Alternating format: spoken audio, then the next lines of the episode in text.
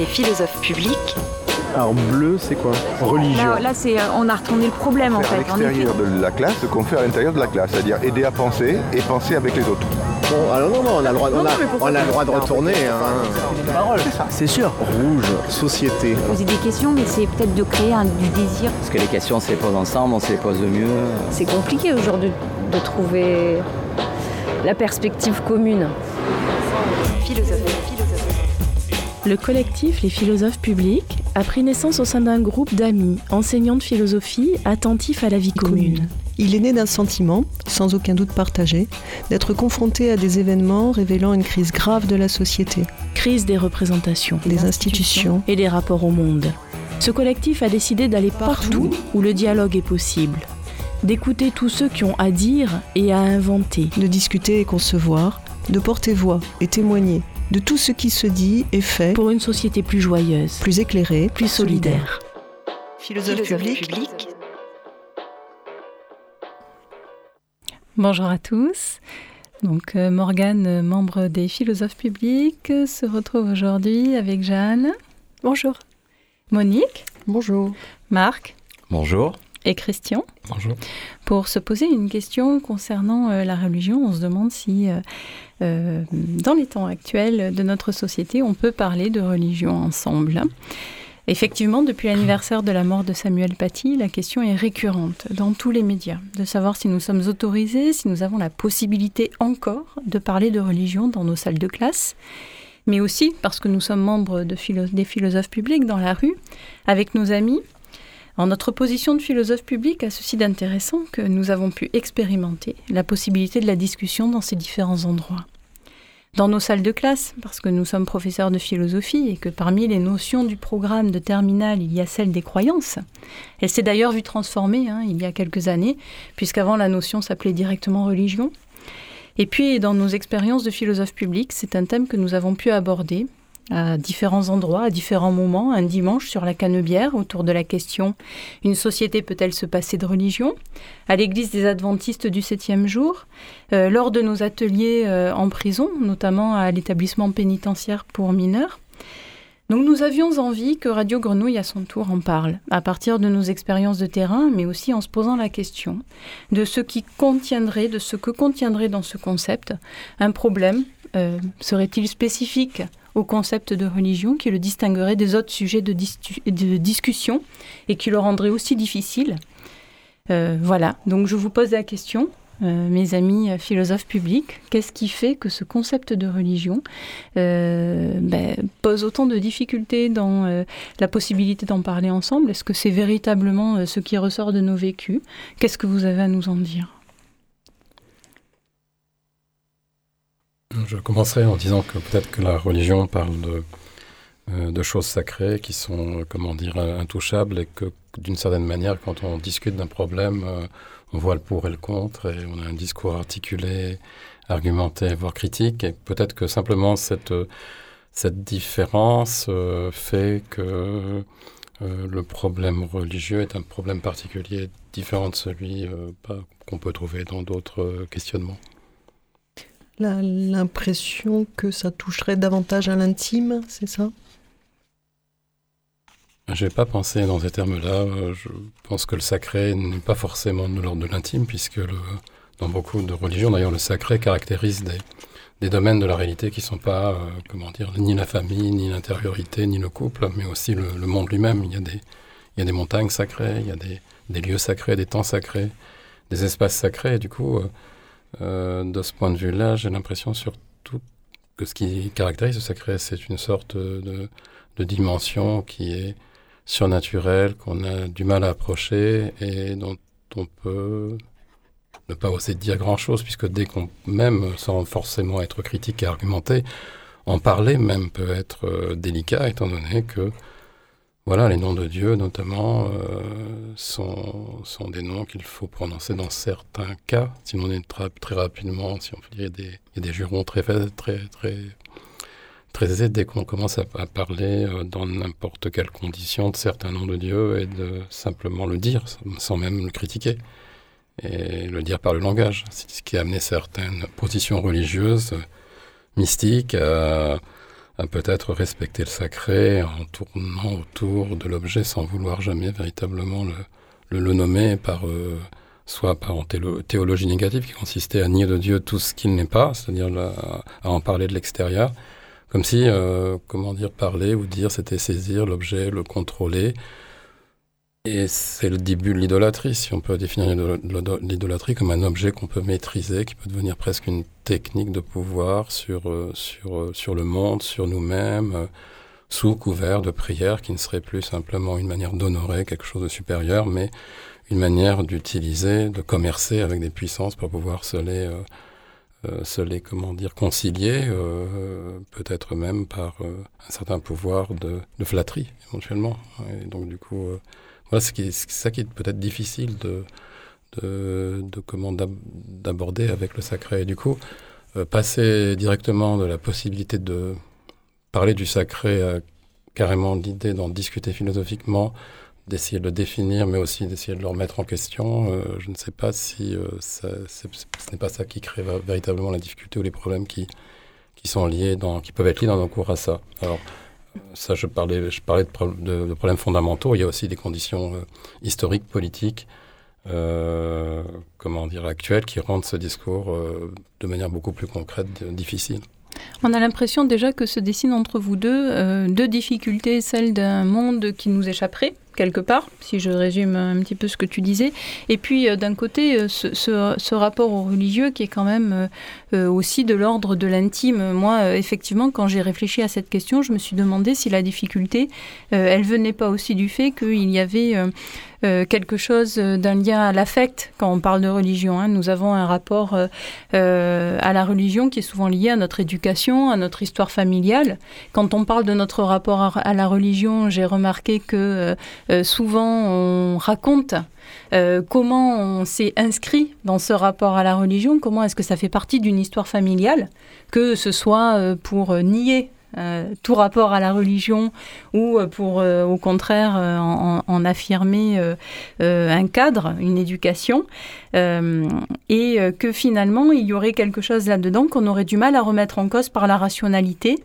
Euh, peut-être euh, sans voir euh, la crainte psychanalytique hein, de remettre en cause un attachement à la famille, comme disait Lacan, un nom du père hein, qui inscrirait au-delà de, du nom du père, mais tout, tout toute l'histoire familiale que, l'on porte avec ce nom. Je ne sais pas ce que vous en pensez, Marc. Oui, tout à fait. Alors, pour, parler de, la classe, par exemple, hein, on sent qu'il y a une, double crainte, en fait. Il y a la crainte de, certains élèves de trop se dévoiler, et puis il y a la crainte de beaucoup d'enseignants qui ont un rapport quasiment euh, superstitieux au fait même d'évoquer la religion, au fait même d'évoquer euh, Dieu, d'évoquer les croyances, et qui est parfois fondé sur une conception erronée de la laïcité aussi. Hein. C'est-à-dire qu'il y, a des collègues, euh, j'en ai rencontré, qui sont persuadés que la laïcité suppose que l'élève n'a pas le droit de dire s'il est athée, s'il est bouddhiste, s'il est musulman, s'il est sunnite, s'il est, juif, euh, s'il est agnostique, etc. Si sa famille l'est. Alors que euh, bon, l'article 511.2 euh, pardon, du, Code de l'éducation assure la liberté d'expression aux élèves sans restriction religieuse. Hein. Ce qui est interdit, c'est le prosélytisme, ce qui est, ce qui est différent. Et donc cette fausse conception de la laïcité crée un malaise qui fait que l'élève ne sait pas trop ce qu'il a le droit de dire ou pas, et que beaucoup d'enseignants vont voir toute évocation de la religion et surtout de la religion de l'élève, puisque tu l'as dit, la religion c'est au programme en philosophie, en histoire-géographie, etc. Mais euh, de voir en fait un danger, comme si on ouvrait une boîte de Pandore qui serait impossible à refermer, qui, comme si nécessairement ça allait créer du conflit. Alors qu'en réalité, bon, les conditions euh, de, de, de, de l'enseignement, est-ce que nous, nous sommes censés créer dans les classes, c'est justement la possibilité d'avoir une méthode de, l'échange qui permet de parler de tout sans aucune restriction, hein, parce que si on commence à faire des restrictions de ce dont on peut parler ou pas à l'école, la liste pourrait s'allonger. Et puis juste pour terminer, je suis tout à fait d'accord avec toi. Euh, la, difficulté de, cette notion de religion, c'est qu'elle renvoie, bah, tu l'as dit euh, Christian dès le début, à, du spirituel, à du métaphysique, à de, de l'impalpable, quelque chose qui dépasse le, plan de, l'argumentation, de la preuve, etc. Donc on ne sait pas forcément trop quoi en faire. Mais il y a aussi de l'affect, tu l'as dit. Euh, la religion, c'est très très très souvent, hyper majoritairement la religion de la famille en réalité. Hein. Euh, la loi euh, nous permet certes d'avoir la religion qu'on veut, mais en fait les pratiques font que la plupart des familles reproduisent l'athéisme, l'agnosticisme ou telle ou telle religion. C'est aussi de la morale Et là, c'est encore différent, hein, c'est-à-dire que, que là, pour le coup, euh, les, les, les, éléments qui peuvent euh, appartenir à telle ou telle euh, religion ou à tel ou tel courant de la religion, parce qu'il est toujours dangereux d'essentialiser. Il n'y a pas une morale chrétienne, il n'y a pas une morale musulmane, évidemment.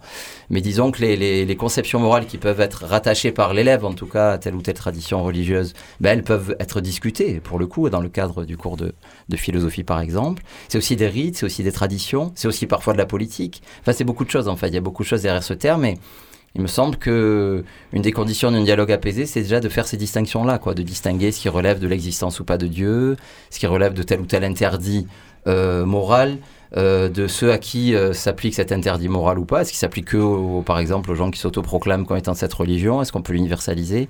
Donc voilà, beaucoup de questions qui s'entremêlent et qui, selon moi, nécessitent un travail vraiment de distinction. Ouais, j'entends tout ça, hein, avec, voilà, bien sûr, mais quand je parlais d'intime tout à l'heure, il me semblait que euh, ça renvoyait une certaine expérience donc euh, de la classe.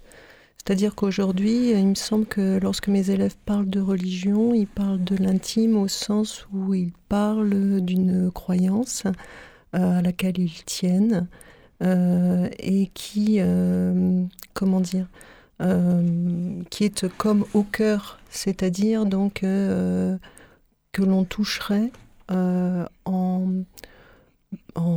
comment dire, en, maltraitant euh, la question euh, religieuse à ceux qui touchent à leur intimité. C'est autrement dit, voilà, qu'il s'agirait de, on peut blesser facilement ou offenser facilement. en parlant d'une certaine manière effectivement de la religion et d'une manière qui pour moi fait le fond de comment dire, de mon rapport philosophique à la religion. Euh, moi, j'ai été élevée euh, dans, une, dans une société très largement déchristianisée, euh, très largement sécularisée, et religion signifiait superstition. Et, et, je crois que ce que mes élèves m'ont appris ces dernières années, en tout cas, c'est à revenir sur la question religieuse en faisant preuve de davantage de tact et, et à essayer d'apercevoir comment euh, au cœur de la chose philosophique. Donc euh, la religion peut être accueillie autrement justement que comme euh, superstition.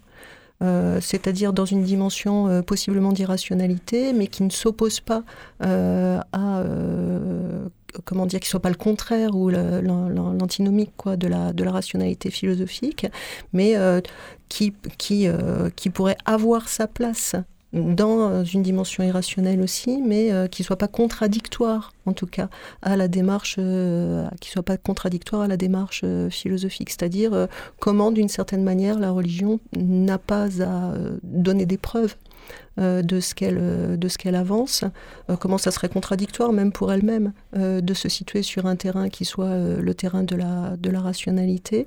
Et comment donc cette manière différente d'aborder la chose religieuse ou la question religieuse dans le cadre de la classe a, permis à beaucoup d'élèves de bah, de philosopher.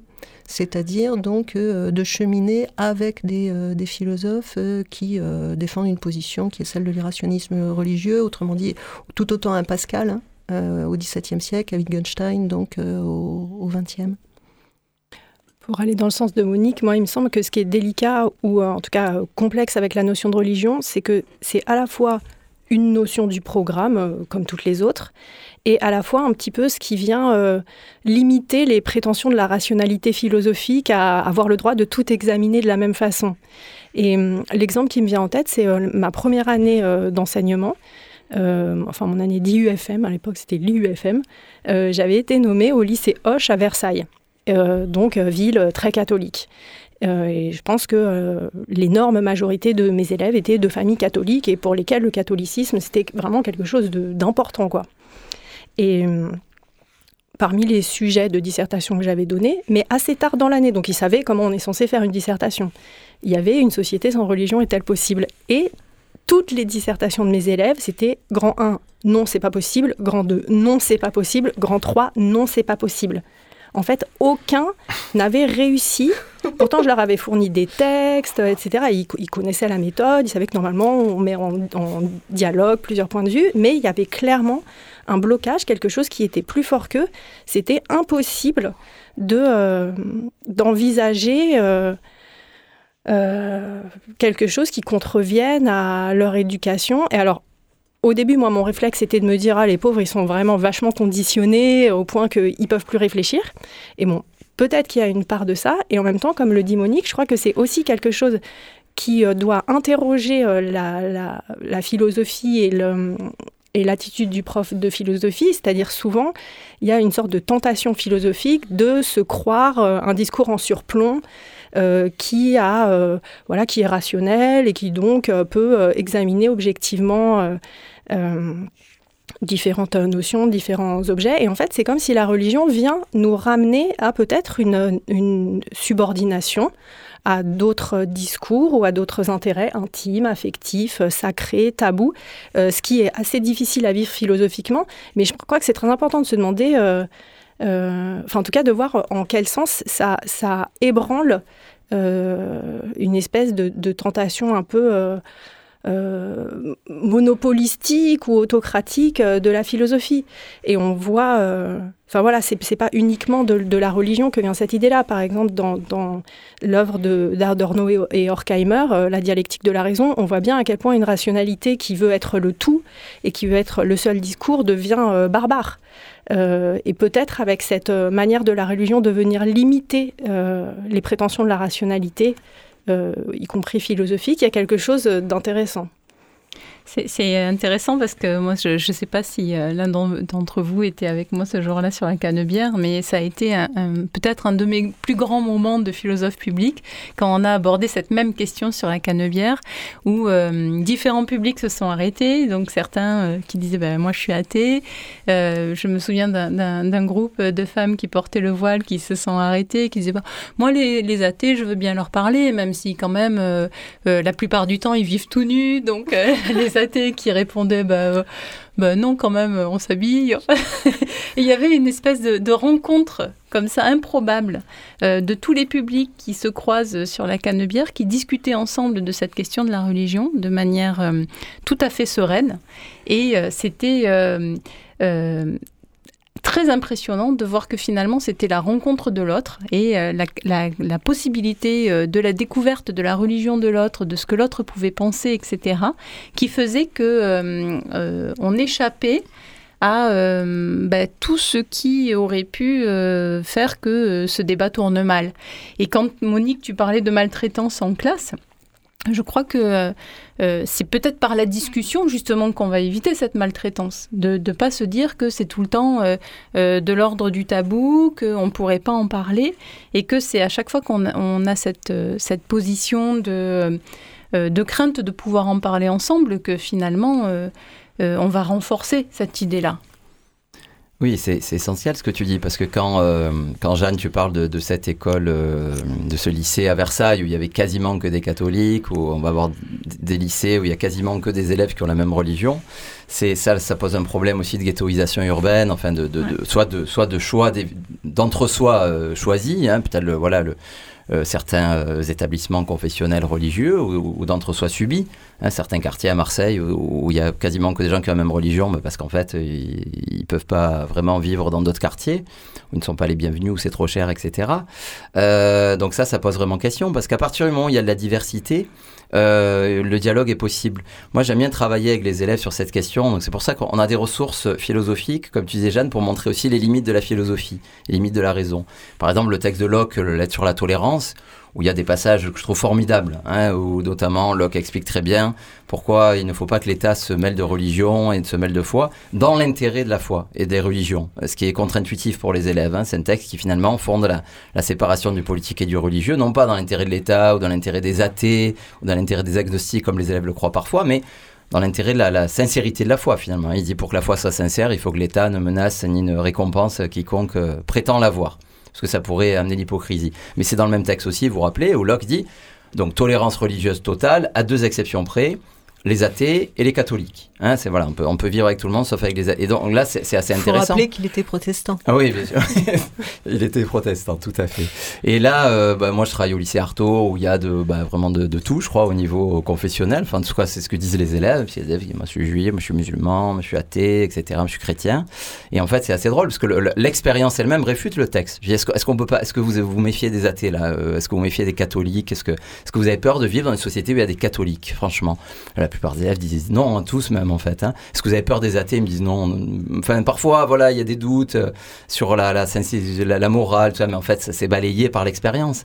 Et, c'est vrai que ces questions-là de, de, dialogue, euh, et, c'est pour ça aussi que c'est important que les élèves puissent parler. C'est pour ça aussi que les conceptions erronées de la laïcité dont je parlais tout à l'heure, qui vont neutraliser l'élève, le museler, lui dire attention, il faut que rien ne dépasse, il faut qu'on qu'on puisse même pas imaginer quelle peut être ta croyance et, et tu en parles pas non plus, etc. Mais en fait, elles sont contre-productives parce que quand l'élève ne, ne parle pas de ces sujets-là, ben nous, on n'a pas de matière aussi pour, pour travailler. Alors que quand il y a une, un climat euh, où on fait preuve, comme disait Monique, de tact, enfin voilà, d'a- d'accueil des paroles, euh, euh, qui sont, qui peuvent être des paroles là purement subjectives aussi. hein, je crois, je crois pas. Il y a que nous hein, qui n'avons pas a priori le droit de le dire, Mm. mais les élèves l'ont. Euh, ben, quand on accueille ces paroles-là, ben, justement, le- l'expérience elle-même de, la diversité, de la pluralité, montre que l'ennemi de la, vie euh, commune, c'est pas l'athéisme, c'est pas, pas le christianisme, c'est le fanatisme éventuellement, mais c'est pas, pas telle ou telle religion, telle ou telle croyance. Oui, je voulais revenir là-dessus. Je me disais justement, euh, pour euh, la discussion qui avait lieu euh, avec les philosophes publics, c'était une roue, je pense, hein, sur, sur Oui. la- c'est ça, voilà.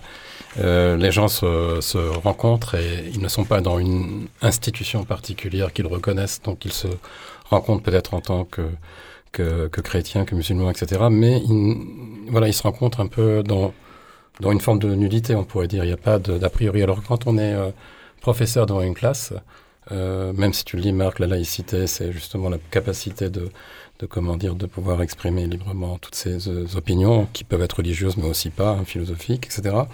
Euh, néanmoins, on est représentant d'un pouvoir, et comme il y a beaucoup de- d'assimilation, de, fausses images qui circulent sur la laïcité, eh bien, peut-être que la discussion est beaucoup moins facile avec les élèves qu'on représente plutôt le parti de la raison, le parti de la critique, le parti de la mise en question de la religion que le parti de ce qui est faux, bien évidemment, mais qui peut aussi, euh, chez les élèves, générer une liberté et un engagement dans la parole moins simple euh, que ne le fait, par exemple, et c'est peut-être ça l'intérêt aussi de, de ces comment dire, essais de discussion publique qui ne soient pas, euh, comment dire, intégrés dans une institution déjà connue ou reconnue, qui, où, où pourrait y avoir des, des préjugés, des a priori sur ce qu'on est en train de faire, et qui fait que le débat est peut-être beaucoup plus simple dans, cette, euh, dans ce contexte-là que dans une classe où il faut euh, déconstruire plein d'idées sur la laïcité, plein de représentations que les élèves pourraient avoir euh, de ce qu'elle est, et puis, euh, et puis et, et créer finalement ce champ de discussion qu'on n'a pas besoin de créer. Enfin, on le crée, mais il est déjà là avant que la discussion ait lieu quand, on rencontre euh, les gens dans la rue. Et ce qui est dommage peut-être hein, pour, euh, pour prolonger à ma manière donc euh, ce que, ce que, ce que j'entends hein, de, ce que tu viens de dire, Christian, c'est qu'on est à le faire justement. C'est-à-dire qu'on est à, à construire ou à constituer dans nos classes les conditions de, de ce dialogue-là, ce qui signifie pour moi que ces conditions ne sont pas construites par l'institution elle-même. Euh, puisque nous avons à le faire euh, individuellement donc dans chacune de, nos classes, c'est-à-dire à ouvrir le champ d'une parole qui soit euh, une parole confiante, une parole libre, une parole qui puisse s'exposer donc à la contradiction sans craindre d'être bah, malmenée, comme tu disais, ou maltraitée, hein, Morgane, tout à l'heure. Mm. Bon, on arrive, je pense, à la fin de cette, euh, voilà, de cette euh, émission donc, euh, sur, la, sur la religion. Euh, on remercie les auditeurs de Radio Grenouille et puis on se dit à une prochaine fois euh, avec grand plaisir. Au revoir. Au revoir. Au revoir. Les philosophes publics. Là, là c'est, euh, on a retourné le problème en fait, en effet. C'est-à-dire aider à penser et penser avec les autres. C'est quoi ce faut-il là Est-ce que. Circuler une parole, c'est sûr. De poser des questions, mais c'est peut-être de créer un- du désir. Parce que les questions, on se les pose ensemble, on se les pose mieux. C'est compliqué aujourd'hui de trouver la perspective commune. Le collectif Les Philosophes Publics a pris naissance au sein d'un groupe d'amis, enseignants de philosophie, attentifs à la vie commune. Ce collectif a décidé d'aller partout, où le dialogue est possible, d'écouter tous ceux qui ont à dire et à inventer, de discuter et concevoir, de porter voix et témoigner de tout ce qui se dit et fait pour une société plus joyeuse, plus éclairée, plus solidaire. Vous pouvez nous retrouver sur Facebook et, sur le site de Radio Grenouille.